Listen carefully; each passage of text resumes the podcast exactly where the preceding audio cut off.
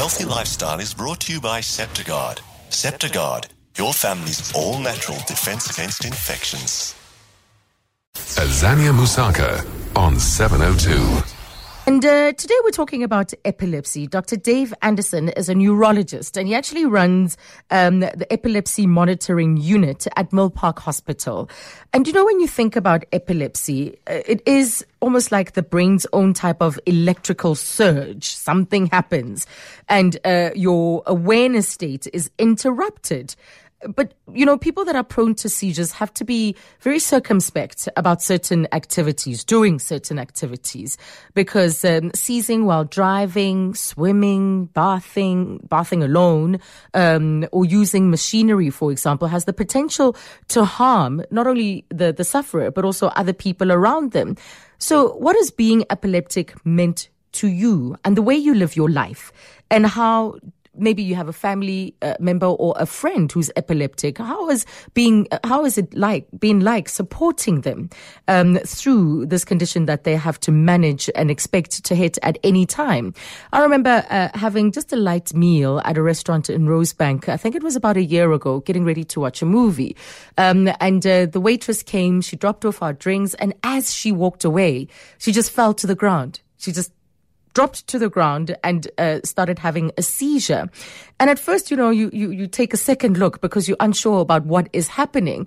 And the manager came and some of the staff and some of the patrons gathered around her. Um, and we, we, we, we, tried to have her in a comfortable position. And one of the staff said, yes, um, she does suffer from epilepsy. So the seizures have happened while at work. Um, and I just thought about what happens when you're in public transport, when you're going home um, maybe she could have been carrying a tray full of plates and food and so on. So it can hit at any time.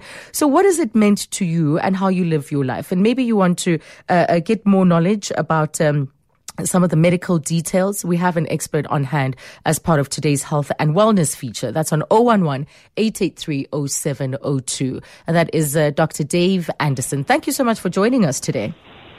Thanks so much for the invitation, Azania.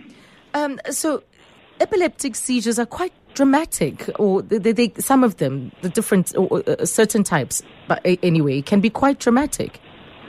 They can be. Uh, seizures can actually mimic anything the brain can do. A seizure, I think, when a person thinks of a seizure, one imagines the kind where somebody drops to the floor and, and shakes mm-hmm. and loses consciousness. But many seizures can be something as simple as a, as a twitch of the hand or, or even a strange thought or, or, or a smell. Uh, so really, a, a seizure can be can be almost almost anything but it you know it just takes one seizure to completely disrupt or as you've mentioned to even destroy a life Mm. So, what are the types then? Because from what you've just said, it suggests that, uh, of course, it manifests in, in different ways.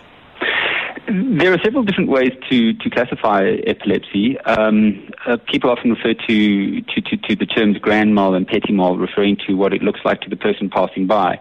Grand mal being the kind where a person drops to the floor and, and shakes, and the petit mal being the, the type where a person is very still probably a better way to, to classify it is really uh, either generalized where the whole brain has a seizure or focal. It, it, it's quite technical that, but it does help the, the neurologist or the doctor um, decide on which treatments to use. It's important because you know epilepsy is not one disease. It's really it's a group of neurological diseases that result in seizures. So oh. to to try and clarify that a bit further, um, many many types of epilepsy can be genetic, but as the population gets older, sometimes it can be from uh, a scar on the brain. Uh, in our particular population, we've got a lot of parasitic infections, especially um, uh, closer to the coast, and these infections uh, can increase one's risk of, of, of infection. And we often treat these types of epilepsy differently. I see. And when children suffer from uh, epilepsy, do we know what, whether it's due to uh, what it's due to? Could it be genetic in those cases? A lot of those cases are. Um, it really depends on, on, on, on, on the investigations that we do. Okay. Uh, sometimes it can be from an, uh, from an injury at birth. Sometimes it can be from, uh, from, from a genetic cause. Mm. So, so, so the workup that we do is very important uh, to, to try and find out the type which dictates the treatment. Yes. Mutusi on Twitter says last time I took my meds was in 2008. I stopped because I was forgetting people's names and spoke some lingo that uh, I only understood.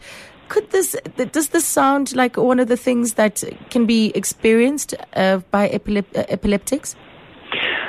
It's very important that the diagnosis is correctly made. Yes. So, so, so, so the principle of treatment is, is well established. The idea is to understand the type of epilepsy. You need to know what kind of epilepsy the person has. You then have to decide which treatments are appropriate. And once you've decided on the treatment, you have to make sure the treatment is firstly taken correctly and it's enough. Sometimes it's too much or too little, and sometimes the side effects can be worse than the disease. Mm-hmm. And and then the patient shouldn't be having seizures. You know, it, it's very difficult. Epilepsy is a different disease. It's not like uh, diabetes where you can go to the doctor, you can see the sugar, and you can monitor the sugar. The problem with epilepsy is that you're dealing with something that happens less than 1% of the time. Mm. Um, and you have to convince the patient often that you are really reducing risk. You know, uh, you don't want to have that one seizure on the on the highway and and and put yourself and somebody else else at risk.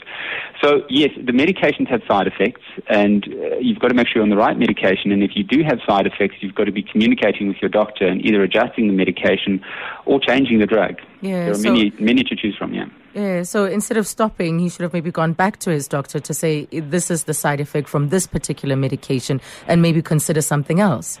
And also discuss what are the risks of me having a seizure. Yes, yes. Mm. Let's go to Llewellyn calling from Krugersdorp.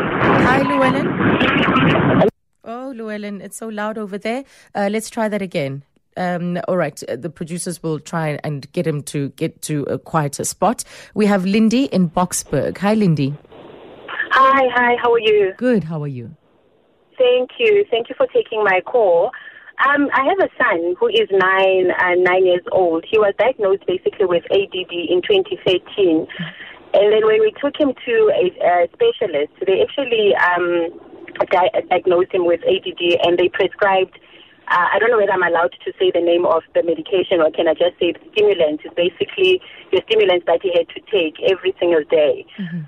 Then after taking those stimulants, he's basically suffering from twitching. And twitching, this twitching is like very, very bad to an extent that, that like sometimes he, he looks like he's going to fall. He's losing, you know, his balance and he jumps, like all these like sounds that are actually coming out of his mouth. So when I Googled about this, uh, the side effects of the medication, it actually even says that like sometimes if it twitches a lot, it can, it can actually lead to ep- epilepsy. So I took him back to the specialist, and the specialist said to me, "We need to decrease the do- the dosage," mm-hmm. which we did. And then after that, it actually went even worse. Mm. You know, he's basically he can't even play his uh, soccer because it basically interrupts with his playing. Because when when that comes, he actually has to like stop a bit and you know uh, uh, uh wait for it wait to, for it to finish subside, and then yeah. afterwards carry on yeah so i just wanted to find out because he's not epileptic but you know i'm just stressing that uh, what if it goes to you know that that, that stage where he can mm-hmm. be epileptic because when i found the pharmaceutical that basically um, distributes this um, medication they said to me because the trials were done like a, a while back. They can't really do anything about it because I wanted to find out if maybe there's something that has, has triggered, like something in his, you know, system yes. from the medication that they can actually find out and tell us what to do to correct it. So, Lindy, so did, your, wanted... did your doctor not consider switching him to another medication, to another, as you said, you called it a trigger? Yes, he, she did um, which is another stimulant. A stimulant, uh, rather, yes. Yes, yeah, another another type of a medication which really didn't help. In fact, this one was giving my son like uh, very bad headaches, and he just couldn't sleep at night. So.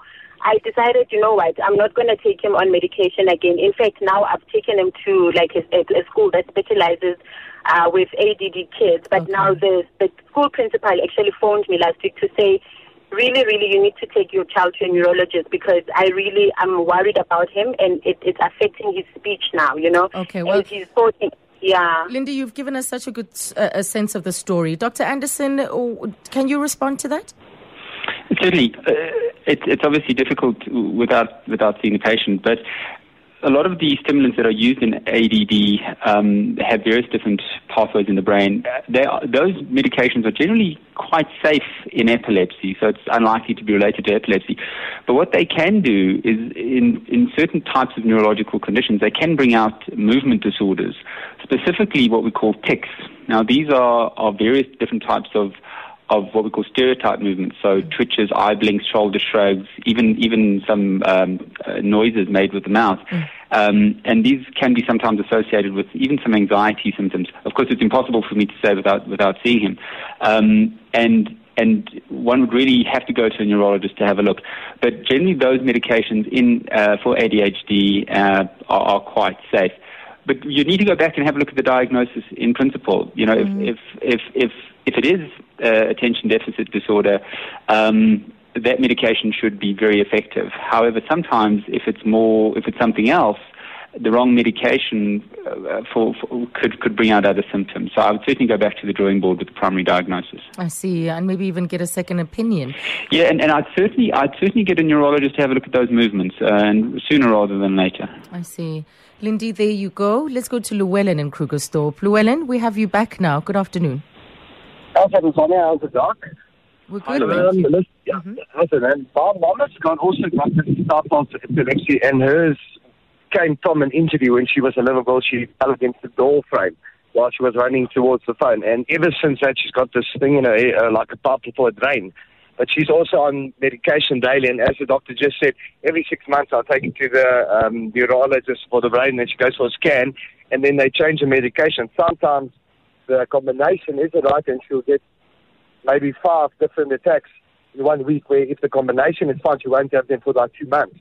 But she she doesn't fall. It's like she can't remember and she can't speak. And it's only me she recognizes my sister. But um, sometimes people she don't talk about years. She won't even know who you are. Um, and she also she can't speak and she can't remember. Sometimes she'll have a fit and she can't even remember she's had one. So yeah, I just wanted to say I wanted to find out what the doctor thinks about that. Sure. Uh, so, Dr. Anderson, just the change in frequency of medication, is that how it's normally treated or approached? Uh, back to the principles, you, we've, you've got to understand what kind of epilepsy you're treating. Uh, uh, Llewellyn, can, can I ask you, the, the, the epilepsy, um, do, you, do you know what type has been diagnosed in your mother? That's the thing. I, don't- I don't know the specific, and she's had it since she was a little girl, so I, I don't know if she even knows which one it is.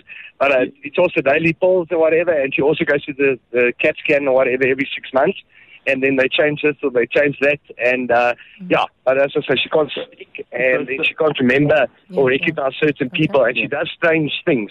Okay. Um, like in the shops, we once we were in the taxi town, and she t- just started throwing off the shoes. And I mean, what happens if I was not there? What does the security part of something do in that situation when that happens? And it's not the normal fall down and Yeah, at yeah. home and turn the person on the side. What do you do? What happens? Yeah. Uh, So, so, so firstly, you, you, you've described somebody with what's called a ventricular peritoneal shunt. That's where the fluid is drained from from the brain into the, the spine. So the CAT scan is there really to check on the pressure and has nothing to do with the epilepsy. Mm-hmm. After somebody has a seizure, and it doesn't really matter the kind of seizure they have, they, they have what's called post-ictal confusion, where the person is very confused afterwards and they can act very strangely. They can think they're in a different place, sometimes not be able to speak. And I think that that's what you're describing in your mother, Llewellyn the way we treat it would really be to try and find the correct combinations of medications at at the correct doses for the correct kind of epilepsy. Of mm-hmm. course, without more information, I can't tell you exactly what's going on there. But it sounds as if your your mom would have what's called refractory epilepsy. So that's defined as somebody who's been on three drugs at adequate doses for a decent length of time but continues to have seizures. The next step would then be to admit a person on EEG and actually try and define the kind of epilepsy appropriately. That would be that would be the next step um, uh, for, for that kind of epilepsy. Okay. Well, we have uh, quite a number of other calls lined up. My guest is Dr. Dave Anderson, neurologist. He also runs the epilepsy monitoring unit at Milpark. More on uh, your experiences with epilepsy after the break. Azania Mosaka on 702. It's eight minutes to three, and we go straight to your calls as we chat to Dr. Dave Anderson from uh, Milpark. He runs, he's a neurologist there, and he runs the epilepsy monitoring unit. Uh, let's go to Michael in Alberton. Afternoon, Michael. Hi. Um, I lost a son about uh, eight years ago. He- He was 10 years old. Um, he had a, a grand mal seizure. He was um, diagnosed. He drowned in a bath one night hmm. on a Friday afternoon. Mm-hmm. I just want to know if there was anything I could have done to prevent it. He would be fine for like weeks and then we just thought things were fine. He asked me to go to the room to get coach when, when I came back. He had a seizure in the bath and drowned. I just want to find out from doctors anything I could have done as a parent because I blame myself. Oh, Michael, uh, I'm really, really sorry for your loss. It, this is this is horrific, and unfortunately, it's it's it's something that, as somebody who works in epilepsy, I see far too often, and it certainly is nothing that you could have done. Epilepsy, people kind of uh, run away from because of this very thing. There is a there is a condition, especially in young epileptics, called uh, sudden unexplained death in epilepsy patients. We refer to it as SUDEP, where patients who are taking their medications, who are generally doing okay, suddenly die. Often it happens in sleep. However, young patients can also suddenly have a seizure while they are bathing or while they are swimming or while they're doing something. And and this is this is a devastating condition. Um, and and that's why epilepsy has has many repercussions for for for for, not only the patient but but for the families. And it, it creates it creates this this this horrible feeling for for the patients when they're diagnosed. And I often have to tell patients about this condition, SUDEP. But certainly from your side, there is nothing that you could have done. Um, we certainly know that that we can't predict when these seizures can happen, Yes. um, and unless unless we are chaining our children to our to our arms, there's no way that you, there's anything that you could have done. And just uh, that it can strike at any time. Michael, um, your your pain is quite palpable. So sorry to hear about your loss. And as the Dr. Anderson has said, I, I, I thought, no, it can't be this, you know. I never saw it, you know. It would happen at school a lot of the times. And then I saw it one day and I thought, okay, maybe it is really, you know. And, are you talking? Are you seeing someone regarding the you know, guilt? for a long period. Yeah, Michael, changing his diagnosis fits. And then they'd up his medication and he would be a zombie and then they'd bring down the medication because they said, no, it's going to damage him. Mm. And, yeah, just but are you seeing someone regarding the guilt that that you're carrying?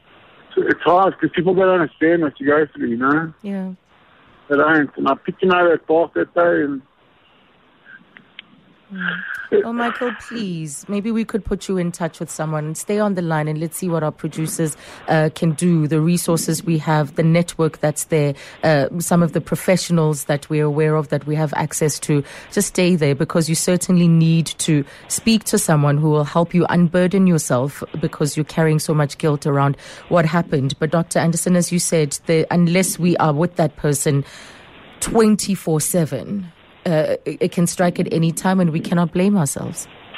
That's absolutely true, and and, and this this uh, often epilepsy patients, especially the young ones, learn about this, and and it creates a huge amount of anxiety in them.